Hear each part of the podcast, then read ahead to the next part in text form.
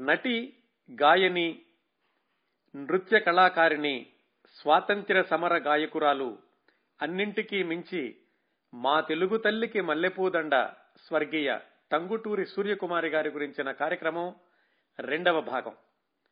ముందుగా మొట్టమొదటి భాగంలో ఎంతవరకు మాట్లాడుకున్నామో క్లుప్తంగా గుర్తు తెచ్చుకుని తరువాత ఈరోజు విశేషాల్లోకి వెళదాం. టంగుటూరి సూర్యకుమారి గారి గురించిన బాల్యాన్ని ప్రారంభించేటప్పుడు వాళ్ళ పెదనాన్న గారు టంగుటూరి ప్రకాశం పంతులు గారి దగ్గర మొదలు పెట్టాం. ప్రకాశం పంతులు గారి తమ్ముడు శ్రీరాములు గారు శ్రీరాములు గారి ఆరవ సంతానం టంగుటూరి సూర్యప్రకాశమ్మ తరువాత రోజుల్లో టంగుటూరి సూర్యకుమారి గారు ఆత్మీయులకు సూర్య గారు. అలాగే టంగుటూరి సూర్యకుమారి గారు పాటతో పెట్టి పుట్టిన బాల గాయనిగా ఆమె పసితనంలోనే పాటలు పాడడం అలవోకగా ఎలా ప్రారంభించారో తెలుసుకున్నాం. చిన్నప్పుడు ఆవిడ ఆవిడ పాడినటువంటి పాటలకు వచ్చిన గుర్తింపు గురించి కూడా తెలుసుకున్నాం. అలాగే మద్రాసులో వాళ్ళ అక్కయ్య గారింటికి వచ్చినప్పుడు అనుకోకుండా ఆవిడ్ని చూసినటువంటి తమిళ నిర్మాతలు ఆమెకు పన్నెండు సంవత్సరాల వయసులోనే విప్రనారాయణ అనే సినిమాలో ఒక బాల నటిగా పాత్ర ఇవ్వడంతో టంగుటూరి సూర్యకుమారి గారి వెండితెర జీవితం ప్రారంభమైంది. ఆ రోజుల్లో అంటే ఇది పంతొమ్మిది వందల ముప్పై ఏడులో జరిగింది. అప్పట్లో నటించే వాళ్ళందరూ వాళ్ళ పాటలు వాళ్ళే పాడుకోవాలి. సూర్యకుమారి గారి నట జీవితం కూడా అలాగే గాయనిగా కూడా ఒకేసారి ప్రారంభమైంది. ఆమె నటించిన మూడవ తమిళ చిత్రం అదృష్టం. ఆ సినిమాలో సూర్యకుమార్ గారు పాడిన పాటలకి విపరీతమైనటువంటి ప్రజాదరణ పొందడంతో ఆమెకి చాలా గుర్తింపు వచ్చింది తమిళ ప్రజల్లోనూ తెలుగు ప్రజల్లోనూ కూడా. ఆ తర్వాత తెలుగులో ఆమె నటించినటువంటి రైతు బిడ్డ దేవత ఇలాంటి చిత్రాలు సూర్యకుమారి గారికి గాయనిగాను నటిగాను కూడా మంచి పేరు తెచ్చిపెట్టాయి. అక్కడి నుంచి ప్రారంభించి పంతొమ్మిది వందల నలభై రెండులో వచ్చిన దీనబంధు అనే సినిమా టంగుటూరి సూర్యకుమారి గారి నట జీవితంలోనూ గాయనిగాను కూడా ఒక చక్కటి మలుపు అని చెప్పుకోవాలి. ఎందుకంటే ఆ దీనబంధు చిత్రంలో పాటలు రాసినటువంటి శంకరంబాడి సుందరాచారి గారు రాసిన మా తెలుగు తల్లికి మల్లెపూదండ అనేటటువంటి పాటని ఆవిడ ప్రైవేటు రికార్డుగా ఇచ్చారు. ఇప్పుడు ఇదంతా పంతొమ్మిది వందల నలభై రెండు నలభై మూడు ప్రాంతాల్లోనే. ఇప్పటికి కూడా అదే పాటతోటి టంగుటూరి సూర్యకుమారి గారిని తెలుగు వాళ్ళందరూ కూడా గుర్తుపెట్టుకుంటున్నారు. ఇంతవరకు క్రిందటి వారం మాట్లాడుకున్నాం. ఇక్కడి నుంచి ప్రారంభించి ఈ రోజు విశేషాల్లోకి వెళదాం. ఈ దీనబంధు అనే సినిమా పంతొమ్మిది వందల నలభై రెండులో అయిపోయాక ఆ పంతొమ్మిది వందల నలభై మూడులో భాగ్యలక్ష్మి అని చిత్తూరు నాగయ్య గారి సొంత సినిమా. దానిలో కూడా ఒక ముఖ్య పాత్ర ధరించారు టంగుటూరి సూర్యకుమారి గారు. దాని తర్వాత పంతొమ్మిది వందల నలభై మూడులోనే వచ్చింది చాలా ప్రజాదరణ పొందినటువంటి చిత్రం కృష్ణ ప్రేమ అని.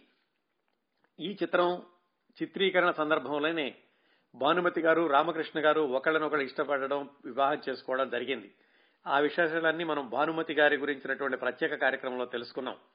ఆ కృష్ణ ప్రేమ సినిమాలో టంగుటూరి సూర్యకుమారి గారు నారదుడి పాత్రను ధరించారు. ఈ విధంగా ఒక మహిళ మగ పాత్రని పూర్తి స్థాయి వేషంగా ధరించడం అనేది బహుశా టంగుటూరి సూర్యకుమారి గారి విషయంలో మాత్రమే జరిగిందేమో.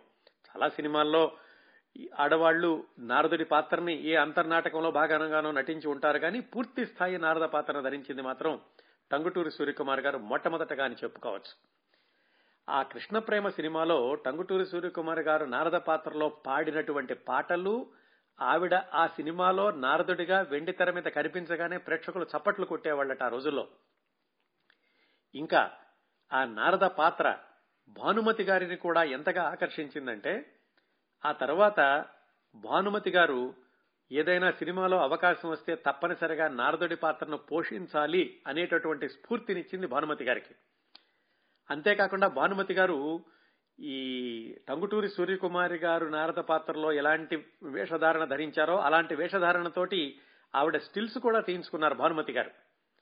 అయితే తర్వాత ఎక్కడా సినిమాల్లో ఆవిడ నారద పాత్ర ధరించలేదనుకోండి అంత స్ఫూర్తిని కలిగించారు టంగుటూరి సూర్యకుమారి గారు తన నారద పాత్రతోటి కృష్ణప్రేమ చిత్రంలో. పంతొమ్మిది వందల నలభై మూడు అంటే అప్పటికి సూర్యకుమారి గారికి పద్దెనిమిది సంవత్సరాల వయసు.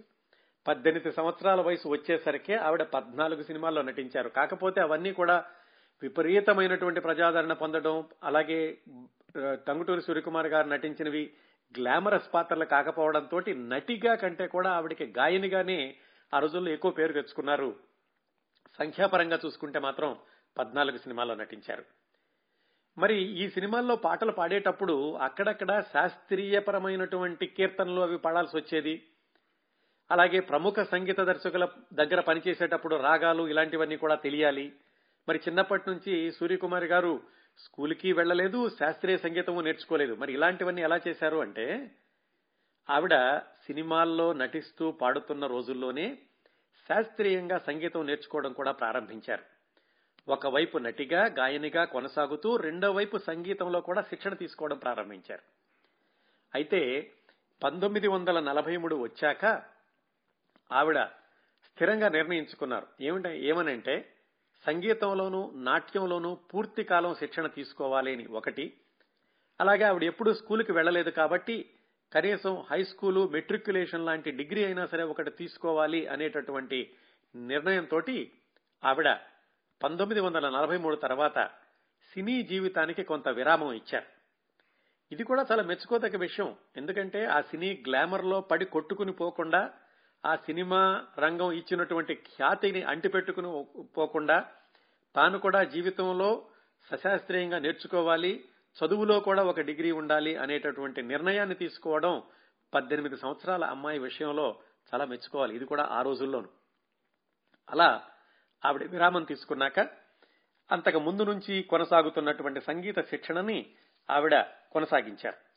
ఎలాగంటే కర్ణాటక సంగీతంలోనూ ఆరైకుడి రామానుజ అయ్యంగార్ అనే ఆయన దగ్గర అలాగే ప్రతాపన్ నటేసయ్యన్ నట నటేశన్ అనే నటేశయ్యర్ అనే ఆయన దగ్గర ఆవిడ కర్ణాటక సంగీతాన్ని కొనసాగించారు. వీళ్ళిద్దరే కాదు అక్కడక్కడ కూడా మరికొంతమంది గురువుల దగ్గర కూడా నేర్చుకున్నారని చెప్తూ ఉంటారు. అలాగే పండిట్ జోషి అని ఆయన దగ్గర భరతనాట్యం నేర్చుకున్నారు. వేదాంతం జగన్నాథ శర్మ గారు అలాగే నాట్య కులపతి రామకోటి గారు వాళ్ళ దగ్గర కూచిపూడి నృత్యం నేర్చుకున్నారు. ఇలా పూర్తి కాలం సంగీతంలోనూ నాట్యంలోనూ శిక్షణ తీసుకున్నారు. అయితే ఈ నాట్యగత్తెగా ఆవిడ ఎక్కువ ప్రదర్శనలు ఇవ్వలేదు. కొన్ని ప్రదర్శనలు ఇచ్చారు కానీ ముఖ్యంగా గాయనిగానే ఆవిడ తర్వాత కాలంలో కొనసాగారు. ఈ నాట్యం కూడా ఆవిడకి దోహదం చేసింది. ఆ తర్వాత ఆవిడ నటించినటువంటి నాటకాలు చిత్రాల్లో కూడాను. ఇవి నేర్చుకుంటూ ఆవిడ మళ్ళా ఈ ప్రైవేటు గీతాలను రికార్డులుగా కూడా ఇస్తూ ఉండేవాళ్ళు. అది మాత్రం మానలేదు. ఒకవైపు నేర్చుకోవడం ఒకవైపు ప్రైవేటు గీతాలు ఇవ్వడం ఇది కాకుండా చదువు విషయంలో ఆవిడ సీనియర్ కేంబ్రిడ్జ్ పరీక్ష రాశారు. సీనియర్ కేంబ్రిడ్జ్ పరీక్ష అంటే మెట్రికులేషన్ లాంటిది. కాకపోతే ఆ పరీక్ష కొంతమంది లండన్ వెళ్ళి రాసేవాళ్ళు భారతదేశంలో రాసినప్పటికీ ఆ పేపర్లని లండన్ పంపించి అక్కడ కరెక్షన్ చేయించి తీసుకొచ్చేవాళ్ళు ఆ విధంగా ఒక విధంగా చూసుకున్నట్టయితే అది విదేశాల నుంచి వచ్చినటువంటి డిగ్రీ అనుకోవచ్చు. అలాంటి సీనియర్ కేంబ్రిడ్జ్ పరీక్ష రాసినటువంటి మొట్టమొదటి తెలుగు నటీమణి టంగుటూరి సూర్యకుమార్ గారు అని చెప్పుకోవాలి. అది పంతొమ్మిది వందల నలభై ఆరుకో ఎప్పటికో అయ్యింది. ఒకవైపు నేర్చుకోవడం మరోవైపు పాటలు రికార్డులు ఇవ్వడం ఇంకోవైపు చదువుకోవడం. ఇవి కాకుండా అదే రోజుల్లో టంగుటూరి సూర్యకుమార్ గారు వాళ్ళ పెదనాన్న గారు ఈ స్వాతంత్ర్య సమరలో ఆయన చాలా చురుకుగా పాల్గొంటున్నప్పుడు ఆయనతో పాటుగా ఈ రాజకీయ వేదికల మీదకి వెళ్తూ ఉండేవాళ్ళు. వెళ్ళి రాజకీయ సభలు జరుగుతున్నప్పుడు ముందులో ప్రార్థనా గీతం గాని చివరలో ప్రేక్షకులను అలరించడం కోసం కానీ ఆవిడ దేశభక్తి గీతాలు పాడుతూ ఉండేవాళ్ళు. కొన్నిసార్లు ప్రకాశం పంతులు గారే అనేవాళ్ళట. ముందుగా నువ్వు పాడొద్దు నువ్వు పాడితే అందరూ ఆ పాటలే కావాలంటారు మా ఉపన్యాసాలు అయిపోయాక పాడదు గాని అని. అంతగా ప్రజలని ఆకర్షించారు టంగుటూరి సూర్యకుమారి గారు ఆ దేశభక్తి గీతాలతో కూడా ఆవిడ పాడినటువంటి లలిత గీతాలకి ఆ రోజుల్లో చాలా ప్రజాదరణ పొందబోయే చిత్రానికి ఇచ్చినంతటి ఇచ్చినంతటి ప్రాచుర్యాన్ని ప్రకటనల్ని ఇస్తూ ఉండేవాళ్ళు. ఒక్కొక్క రికార్డు విడుదలైనప్పుడు దానికోసం పేపర్లలో ప్రత్యేకంగా ప్రకటనలు వచ్చాయి. టంగుటూరి సూర్యకుమార్ గారు పాడినటువంటి ఈ రెండు పాటలు ఫలానా కొలంబయ్య వాళ్ళు విడుదల చేస్తున్నారు లేకపోతే సరస్వతి స్టోర్స్ వాళ్ళు విడుదల చేస్తున్నారు అని పెద్ద పెద్ద పేపర్లో ప్రకటనలు ఇచ్చేవాళ్ళు. అది ఆ రోజుల్లో గాయనిగా టంగుటూరి సూర్యకుమార్ గారికి ఉన్నటువంటి ప్రజాదరణ. కొన్ని కొన్ని ఈ రెస్టారెంట్స్ అలాంటి వాటిల్లో టిఫిన్లు అవి చేసేటప్పుడు ఆ టిఫిన్ అయిపోయాక టంగుటూరి సూర్యకుమార్ గారి పాట ఉంది. టంగుటూరి సూర్యకుమార్ గారి పాట విని వింటే గనక అదనంగా ఛార్జీలు చెల్లించాలి అని హోటల్లో వసూలు చేసేవాళ్ళట. అంతగా టంగుటూరి సూర్యకుమార్ గారి పాటల్ని ప్రజలు ఇష్టపడుతూ ఉండేవాళ్ళు ఆ పంతొమ్మిది వందల నలభై నాలుగు నలభై ఐదు ప్రాంతాల్లోనే. ఇంకా ఆవిడ ఈ పెదనాన్న గారితోటి ఈ ఈ రాజకీయ సభలకు వెళ్ళడం అలాంటి వాటికి కొన్ని ఉదాహరణలు చెప్పుకోవాలంటే గుడివాడలోనూ ఎక్కడో ఒక చోట రాజకీయ సభ జరుగుతున్నప్పుడు టంగుటూరి సూర్యకుమార్ గారి పాటలు మధ్యలో పాడడం ప్రారంభించారట. కొన్ని ఉపన్యాసాలని తర్వాత ఈవిడ పాటలు మళ్ళీ ఉపన్యాసాలు రావాలి. ఈవిడ పాడడం ప్రారంభించాక మళ్ళీ ఉపన్యాసాలను మొదలు పెట్టనివ్వలేదట ప్రజలందరూను. సూర్యకుమార్ గారే పాడాలి అన్నారట. ఆ విధంగా మిగతా సగం సభ జరగకుండానే సూర్యకుమార్ గారి పాటలతోటే ఆ రోజంతా ముగిసిపోయింది. ఇంకోసారి తెనాలిలో ఈ త్యాగరాజస్వామి ఆరాధనోత్సవాలు ఏదో జరుగుతుంటే అక్కడికి వెళ్ళి నాలుగు రోడ్ల కూడలిలోనూ ఆవిడ గొంతెత్తి పాడడం ప్రారంభించారు త్యాగరాజ కీర్తనలు. పాడుతుంటే వచ్చినటువంటి ప్రేక్షకులందరూ కూడా వాటిని విని ఆనందిస్తూ మాకు దేశభక్తి గీతాలు కావాలి అని వాళ్ళు డిమాండ్ చేసేసరికి ముందు ఈ పాటలు వినండి తర్వాత అవి పాడతానని త్యాగరాజ కీర్తనలు అయ్యాక దాదాపుగా గంటన్నర సేపు దేశభక్తి గీతాలు పాడితే కానీ ప్రేక్షకులు వదిలిపెట్టలేదు. అంతగా టంగుటూరి సూర్యకుమార్ గారిని అభినందిస్తూ ఉండేవాళ్ళు ఆంధ్ర ప్రేక్షకులు ఆవిడ పాటల అభిమానులు అందరూ కూడా కొంచెం ముందుకెళ్ళాక అంటే పాటల ప్రసక్తి వచ్చింది కాబట్టి ఇది చెప్పేసుకుందాం. అనంతపూర్లో టంగుటూరి సూర్యకుమార్ గారు పాట కచేరీ అలాగే గాన కచేరీ గాన గాత్ర ప్రదర్శన అని పెట్టారు. అది రెండు రోజుల పాటు ఇచ్చారు అక్కడ. గాన ప్రదర్శన అలాగే భరతనాట్యం కూడా చేశారు అక్కడ. ఆ రెండు రోజులకి కలిపి అది ఒక బెనిఫిట్ షో లాగా దేనికో విరాళాల సేకరణ కోసం అని. రెండు రోజులకి కలిపి అత్యధిక టిక్కెట్ వసూలు చేసింది నూట పదహారు రూపాయలు అతి తక్కువ పది రూపాయలు. పంతొమ్మిది వందల నలభై ఎనిమిది ప్రాంతాల్లో నూట పదహారు రూపాయల టిక్కెట్ టిక్కెట్ని డిమాండ్ చేయగలిగినటువంటి గాయని టంగుటూరి సూర్యకుమార్ గారు. అది ఆవిడకున్నటువంటి ప్రాచుర్యానికి ఆవిడకున్నటువంటి ప్రత్యేకతలకి ఒక నిదర్శనం. ఆ రోజుల్లో నూట పదహారు రూపాయలంటే ఇప్పట్లో కొన్ని వేలకి సమానం అది. ఇవి కొన్ని ఉదాహరణలు మాత్రమే. ఇంకా అప్పటికి ఆమె వయసు చూసుకుంటే ఇరవై ఇరవై ఒక్క సంవత్సరాలు మాత్రమే ఉంది. ఆ వయసులో ఆవిడ ఎన్ని పనులు చేశారో చూడండి. ఒకవైపు నేర్చుకోవడం ఇంకోవైపు చదువుకోవడం ఇంకోవైపు రికార్డులు ఇవ్వడం ఇంకోవైపు పెదనాన్నగారితో వెళ్ళి ఆ స్వాతంత్ర్య గీతాలు అవి పాడడం. ఆ రోజుల్లో స్వాతంత్ర్య సమరంలో పాల్గొన్న వాళ్ళందరినీ కూడా స్వాతంత్ర సమర యోధులు అనేవాళ్ళు కదా. ఒక విధంగా చూస్తే టంగుటూరు సూర్యకుమార్ గారిని స్వాతంత్ర్య సమర గాయని అని కూడా చెప్పుకోవచ్చు. దానికి ఇంకొక ఉదాహరణ ఏమిటంటే పంతొమ్మిది వందల నలభై ఏడు ఆగస్టు పదిహేనున మనకి స్వాతంత్ర్యం వచ్చిన విషయం అందరికీ తెలుసు కదా? ఆ రోజు కార్యక్రమం ఏమిటంటే రాత్రిపూట అర్ధరాత్రి పూట జవహర్లాల్ నెహ్రూ గారు ప్రసంగిస్తారు ఢిల్లీ నుంచి. ప్రాంతీయ రేడియో కేంద్రాలన్నీ కూడా దాన్ని రిలే చేయాలి. నెహ్రూ గారి ప్రసంగం అయిపోయాక స్థానిక రేడియో కేంద్రం వాళ్ళు వాళ్ళ వాళ్ళ కార్యక్రమాలు ప్రసారం చేసుకోవాలి. అందులో భాగంగా మద్రాసు ఆకాశవాణి వాళ్ళు ఆ ఆగస్టు స్వాతంత్ర దినోత్సవం అర్ధరాత్రి నెహ్రూ గారి ప్రసంగం అయ్యాక వాళ్ళు స్థానిక కార్యక్రమాల్లో భాగంగా పట్టమ్మాళ్ గారి పాటని ముందు వినిపించారు. ఆ తర్వాత రెండు పాటలు టంగుటూరి సూర్యకుమార్ గారితో పాడించారు. ఆ పాడించింది ఆ పాటలు రాసింది బాలంత్రపు రజనీకాంతారావు గారు. ఆయన ఆ ముందు రోజు మధ్యాహ్నం పూట సూర్యకుమార్ గారిని ఆకాశవాణి కేంద్రానికి పిలిపించి వాటిని నేర్పించి ఆ రాత్రి వాటిని పాడించారు అది కూడా టంగుటూరి సూర్యకుమార్ గారికి తగినటువంటి దక్కినటువంటి అరుదైన అవకాశం. ఏది? స్వాతంత్ర దినోత్సవం సందర్భంలో మొట్టమొదటిసారిగా మద్రాసు ఆకాశవాణి కేంద్రం నుంచి పాటలు పాడినటువంటి గాయని. ఆ తర్వాత పంతొమ్మిది వందల నలభై ఎనిమిది అంటే మొట్టమొదటి స్వాతంత్ర దినోత్సవ వార్షికోత్సవం జరిగినప్పుడు కూడా మాది స్వతంత్ర దేశం అనేటటువంటి పాట పాడారు టంగుటూరు సూర్యకుమార్ గారు ఆకాశవాణి కేంద్రం నుంచి. ఇలా కేవలం పాటలు పాడడము నేర్చుకోవడమే కాకుండా టంగుటూరి సూర్యకుమార్ గారు ఆ పంతొమ్మిది వందల నలభై నాలుగు నలభై ఎనిమిది ఆ మధ్యలో ఆవిడ చేసినటువంటి మరొక గొప్ప కార్యక్రమం ఏమిటంటే దీని గురించి చాలా చోట్ల వ్రాయరు కేవలం ఆవిడని గాయనిగానే చెబుతూ ఉంటారు కానీ ఆవిడ ఆ రోజుల్లోనే గీతా ప్రకాష్ అనేటటువంటి ఒక సంస్థను ప్రారంభించి ఆ సంస్థ తరపున ఆవిడ గాన కచేరీలు చేస్తూ ఆ గాన కచేరీల వల్ల వచ్చినటువంటి ఆ విరాళాలని ధనాన్ని కూడా ఆవిడ సంఘ సేవా కార్యక్రమాలకు వినియోగించారు. కేవలం గాయనిగా ఆయనకు ఆవిడకి వస్తున్నటువంటి పాపులారిటీని ఏదో తాను డబ్బు సంపాదించుకోవడం కాకుండా ఆ వచ్చినటువంటి వాటిని రెడ్ క్రాస్ సొసైటీకి రామకృష్ణ మిషన్కి ఇలాంటి వాటికి ఇస్తూ ఉండేవాళ్ళు దాన్ని ఒక ఉద్యమంలాగా కూడా కొన్న కొన్ని సంవత్సరాలు కొనసాగించారు.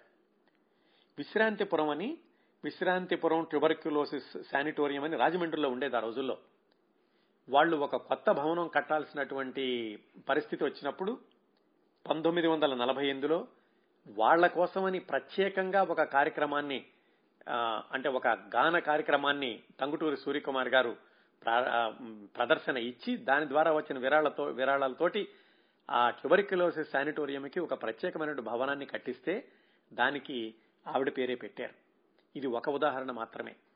ఆ విధంగా సంఘ సేవా కార్యక్రమాల కోసం విరాళాల సేకరణ కోసమని టంగుటూరి సూర్యకుమార్ గారు ఆంధ్రదేశం నాలుగు చెరగులా తిరిగారు. కేవలం ఆంధ్రదేశమే కాకుండా ఈ బయట రాష్ట్రాలకు కూడా వెళ్ళి పాట్నా లక్నో లాంటి ప్రదేశాలకు కూడా వెళ్ళి అక్కడ గాన కచేరీలు చేసి ఆ విరాళాలని ఈ సంస్థలకి ఇస్తూ ఉండేవాళ్ళు ఇలా పంతొమ్మిది వందల నలభై మూడు నుంచి పంతొమ్మిది వందల నలభై ఎనిమిది వరకు కూడా టంగుటూరు సూర్యకుమార్ గారు సినీ రంగానికి దూరంగా ఉండి ఇన్ని కార్యక్రమాలతో ఉన్నారు. మళ్ళా పంతొమ్మిది వందల నలభై ఎనిమిది ప్రాంతాల్లో సినిమాల్లో మళ్ళీ పాత్రలు ధరించడం ప్రారంభించారు. ప్రారంభించినప్పుడు ఆవిడ అది దాన్ని రెండో విడత అని చెప్పుకోవచ్చు నటిగా టంగుటూరి సూర్యకుమారి గారికి. ఆవిడ ఒక చాలా ప్రత్యేకమైనటువంటి సినిమాలో నటించారు. ఆ సినిమాకి పేరు లేదు. చాలా మంది కూడా తెలియదు ఆ సినిమా వచ్చి వెళ్ళినట్లు కూడాను. ఆ సినిమా ప్రత్యేకతలు ఏమిటంటే ఆ సినిమాకి రచన చేసింది విశ్వనాథ సత్యనారాయణ గారు. విశ్వనాథ సత్యనారాయణ గారు మొట్టమొదటగా చిత్ర రచన చేసినటువంటి సినిమా గీతాంజలి అని పంతొమ్మిది వందల నలభై ఎనిమిదిలో వచ్చింది. ఆ విషయాన్ని ఆయన డైరీలో కూడా రాసుకున్నారు. ఆ సినిమాని నిర్మించింది దర్శకత్వం వహించింది జంధ్యాల గౌరీనాథ శాస్త్రి గారని విజయవాడలో ఉండేవాళ్ళు. ఎన్టీ రామారావు గారిని ఆయన కాలేజీలో చదువుకునే రోజుల్లోనే దానవీర సూరకర్ణ నాటకంలో వేషం వెద్దు అని పిలిచింది ఆయన జంజాల గౌరీనాథ శాస్త్రి గారు. ఆయన తీసినటువంటి సినిమా విశ్వనాథ సత్యనారాయణ గారు రాసినటువంటి సినిమా గీతాంజలిలో పాత్ర ధరించింది టంగుటూరి సూర్యకుమారి గారు. ఆ సినిమా గురించి మిగతా విశేషాలు ఎక్కడా లభ్యం కావడం లేదు. కాకపోతే అదొక ప్రత్యేకతగా చెప్పుకోవచ్చు మనం. టంగుటూరి సూర్యకుమార్ గారి నట జీవితాన్ని పరిశీలిస్తున్నప్పుడు. ఆ పంతొమ్మిది వందల నలభై ఎనిమిదిలో రెండవ విడత మళ్ళీ నటిగా ప్రారంభించాక ఆవిడ నటించినటువంటి సినిమాల్లో చెప్పుకోదగినటువంటి సినిమాలు ఏమిటంటే అదృష్ట దీపుడు. అది గుమ్మడి గారు మొట్టమొదటిసారిగా ఒక చిన్న పాత్ర ధరించినటువంటి చిత్రం. ఈ సినిమాలన్నింటిలో కూడా ఆవిడ నటిస్తున్నప్పుడు ఆవిడ పాటలు కూడా ఆవిడే పాడుకుంటూ ఉండేవాళ్ళు అలాగే భారతి అని ఒక కన్నడ సినిమాలో కూడా నటించారు అదే సంవత్సరాల్లో. ఇంకా టంగుటూరి సూర్యకుమారి గారు నటిగాను గాయనిగాను చాలా ఆవిడ ఒక ముఖ్య పాత్ర ధరించింది. ఎక్కువ పాటలు పాడినటువంటి చిట్ట చివరి చిత్రం చెప్పుకోవాలంటే మరదలు పెళ్ళి అని ఆ సినిమా పంతొమ్మిది వందల యాభై రెండులో వచ్చింది. ఆ సినిమా ఆ సినిమాలో ముక్కామల గారు ఆ తర్వాత రోజుల్లో క్యారెక్టర్ నటుడుగాను విలన్ గాను పనిచేసినటువంటి ముక్కామల గారు ఆ సినిమాకి నిర్మాత దర్శకుడు హీరో కూడాను దానిలో కథానాయికగా నటించారు. కేవలం ఆ సినిమాలో నటించడం పాటలు పాడడమే కాకుండా సూర్యకుమార్ గారు నాగయ్య గారితో కలిసి ఈ మరదలు పెళ్ళి చిత్రానికి సంగీత దర్శకత్వం కూడా వహించారు. అది కూడా ఆ సినిమా యొక్క ప్రత్యేకత. ఈ సినిమాలో ఇంకో ఆసక్తికరమైన విశేషం ఏమిటంటే సూర్యకుమార్ గారి అన్నయ్య గారు టెన్నిస్ రామారావు గారని చెప్పుకున్నాం కదా ఆయన టెన్నిస్ కోచింగ్ చేస్తూ ఉండేవాళ్ళని. ఆయన కూడా ఈ మరదల పెళ్ళి సినిమాలో ఒక ముఖ్యమైనటువంటి పాత్ర ధరించారు. సరదాగా వేసినటువంటి పాత్ర మాత్రమే. ఇది మరదల్లి పెళ్ళి చిత్రం. ఈ సినిమా పంతొమ్మిది వందల యాభై రెండులో వచ్చింది. సుమారుగా అదే ప్రాంతాల్లో అంటే నలభై ఎనిమిది నలభై తొమ్మిది యాభై ఆ ప్రాంతాల్లో సూర్యకుమార్ గారి నాన్నగారు శ్రీరాములు గారు మరణించారు. ఆయన మరణించాక దాదాపుగా కుటుంబ భారం అంతా కూడా సూర్యకుమార్ గారే చూసుకోవాల్సి వచ్చింది. ఎందుకంటే అన్నయ్యలిద్దరూ కూడా స్థిరమైనటువంటి ఉద్యోగం లేని వాళ్ళు ఆ రామ్మోహన్ గారేమో పాటలు పాడుతూ ఉండేవాళ్ళు అలాగే రామారావు గారు టెన్నిస్ కోచింగ్లో ఉండేవాళ్ళు. వాళ్ళు కూడా సూర్యకుమార్ గారితో పాటుగానే ఉంటూ ఉండేవాళ్ళు. అలాగే వితంతు అయినటువంటి తల్లి. ఆ బాధ్యతలన్నీ కూడా భుజస్కంధాల మీద వేసుకుని ఏమాత్రం బెదరకుండా చెదరకుండా చెక్కు చెదరనటువంటి ధైర్యంతో సూర్యకుమార్ గారు ఒకవైపు తన కెరీర్ని కొనసాగిస్తూ రెండో వైపు కుటుంబ బాధ్యతలంతా కూడా ఆవిడ తీసుకున్నారు. ఆవిడికి చాలా సహాయకురాలిగా వాళ్ళ అక్కయ్య గారు అమ్మాయి అనసూయ అని ఆవిడ చేదోడు వాదోడుగా ఉంటూ ఉండేవాళ్ళు సూర్యకుమార్ గారికి. బయటకు ఎక్కడైనా వెళితే వెంటనే వెళ్ళడం గాని అలాంటి పనులు కూడా చేస్తూ ఉండేవాళ్ళు అనసూయ గారు. సూర్యకుమార్ గారు అదే రోజుల్లో ఇల్లు కూడా కట్టించుకున్నారు మద్రాసులో సొంతంగా. కానీ గృహప్రవేశం చేసేటటువంటి సమయం వచ్చేసరికి వాళ్ళ నాన్నగారు లేకుండా అయ్యింది. పంతొమ్మిది వందల యాభై రెండులో ఈ మరదలు పెళ్ళి చిత్రం పూర్తి అయినటువంటి కొద్ది రోజులకో లేకపోతే సుమారుగా ఆ సందర్భాల్లోనే మద్రాసులో మిస్ మద్రాస్ పోటీలు జరిగినాయి. అందాల పోటీలు. ఆ అందాల పోటీల్లో పాల్గొన్నారు సూర్యకుమారి గారు. చాలా మంది గొప్ప విశేషంగా చెప్పుకున్నారు. ఎందుకంటే అగ్ర కులాలకి సంబంధించినటువంటి అమ్మాయిలు అలాంటి అందాల పోటీల్లో పాల్గొనడం చాలా అరుదు. అసలు లేదు ఆ రోజుల్లో. ఆ పోటీలే లేవు. అలాంటి పోటీల్లో అగ్రవర్ణాలకు సంబంధించిన వాళ్ళు పాల్గొనడం కూడా ఏమాత్రం ఎవరు ఊహించినటువంటి విషయం. పైగా టంగుటూరి సూర్య టంగుటూరి ప్రకాశం పంతులు గారి తమ్ముడు గారు అమ్మాయి. ధైర్యంగా ఆవిడ అందాల పోటీల్లో పాల్గొనడమే కాకుండా మొట్టమొదటిసారిగా మిస్ మద్రాస్ టైటిల్ని గెలుచుకున్నటువంటి తెలుగు అమ్మాయిగా చరిత్రలో నిలిచిపోయారు సూర్యకుమార్ గారు.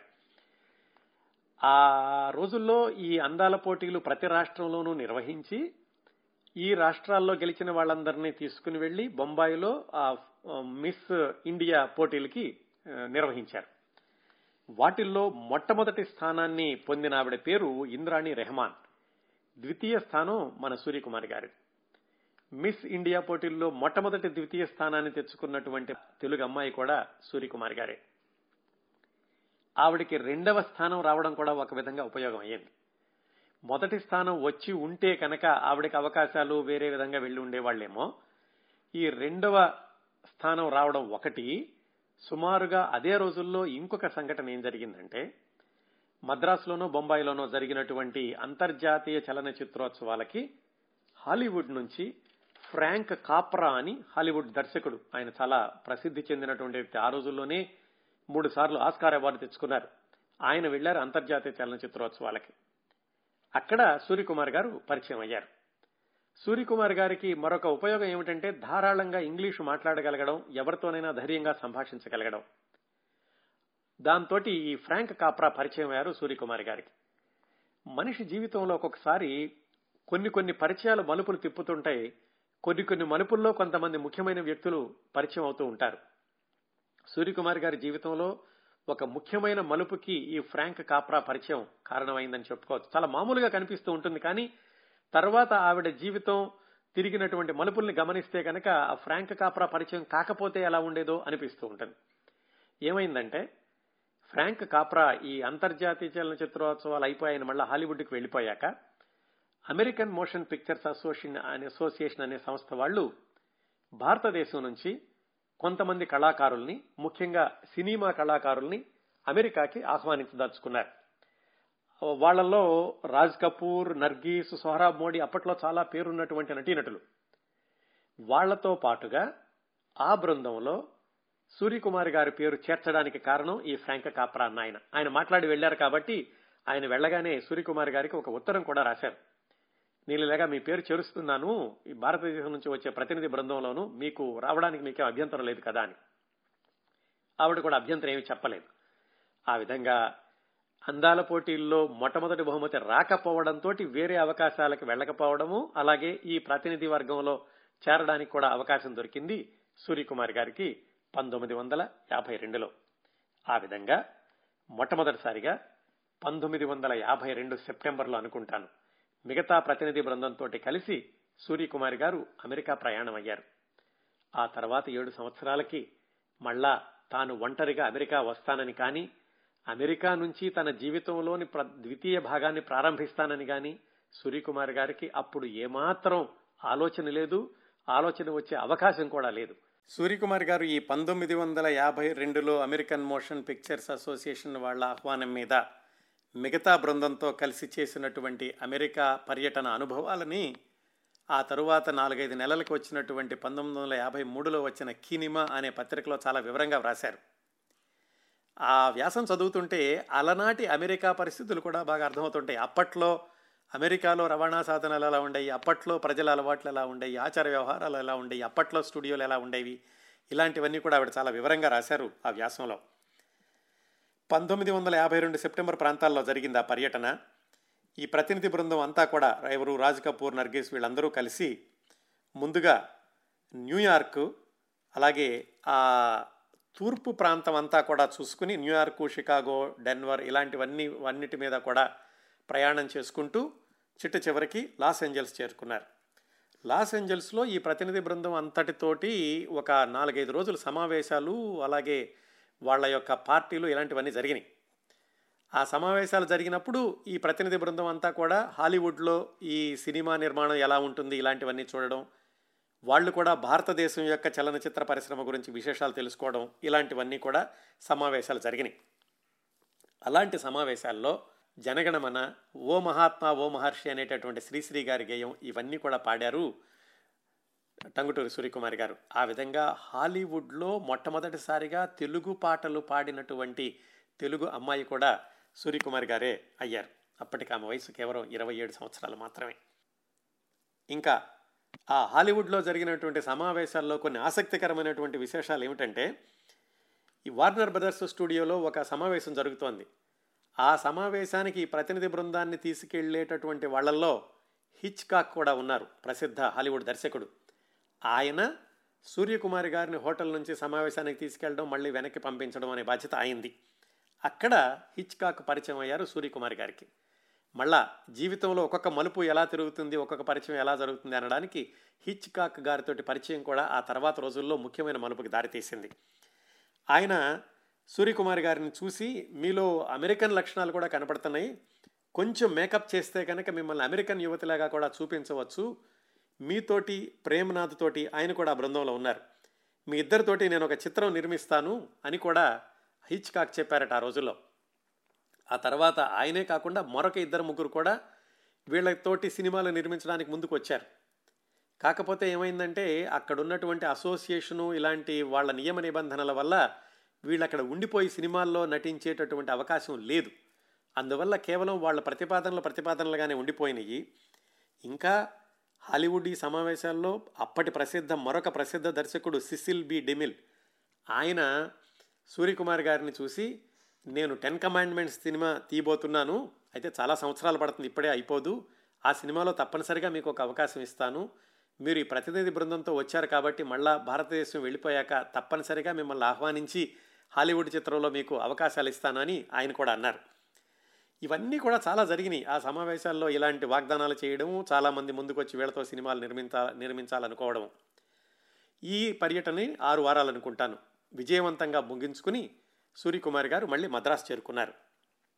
ఆవిడ వెనక్కి వచ్చేశాక మద్రాసులో ఆవిడకి బ్రహ్మరథం పట్టారు అనుకోవచ్చు. అంటే ప్రజలు కాకపోయినా కానీ ఆ పరిశ్రమలో ఉన్నవాళ్ళు గాయక గాయక ఆ రంగంలో ఉన్నవాళ్ళు వాళ్ళందరూ అప్పట్లో ఈవిడ మద్రాసు తిరిగి వచ్చాక ఒక స్పోర్ట్స్ పత్రిక రాసినటువంటి ఇంటర్వ్యూలో మద్రాస్ గోస్ వెస్ట్ అని ఒక వ్యాసం రాస్తూ సూర్యకుమార్ గారు ఇలాగ హాలీవుడ్ వెళ్ళొచ్చారు.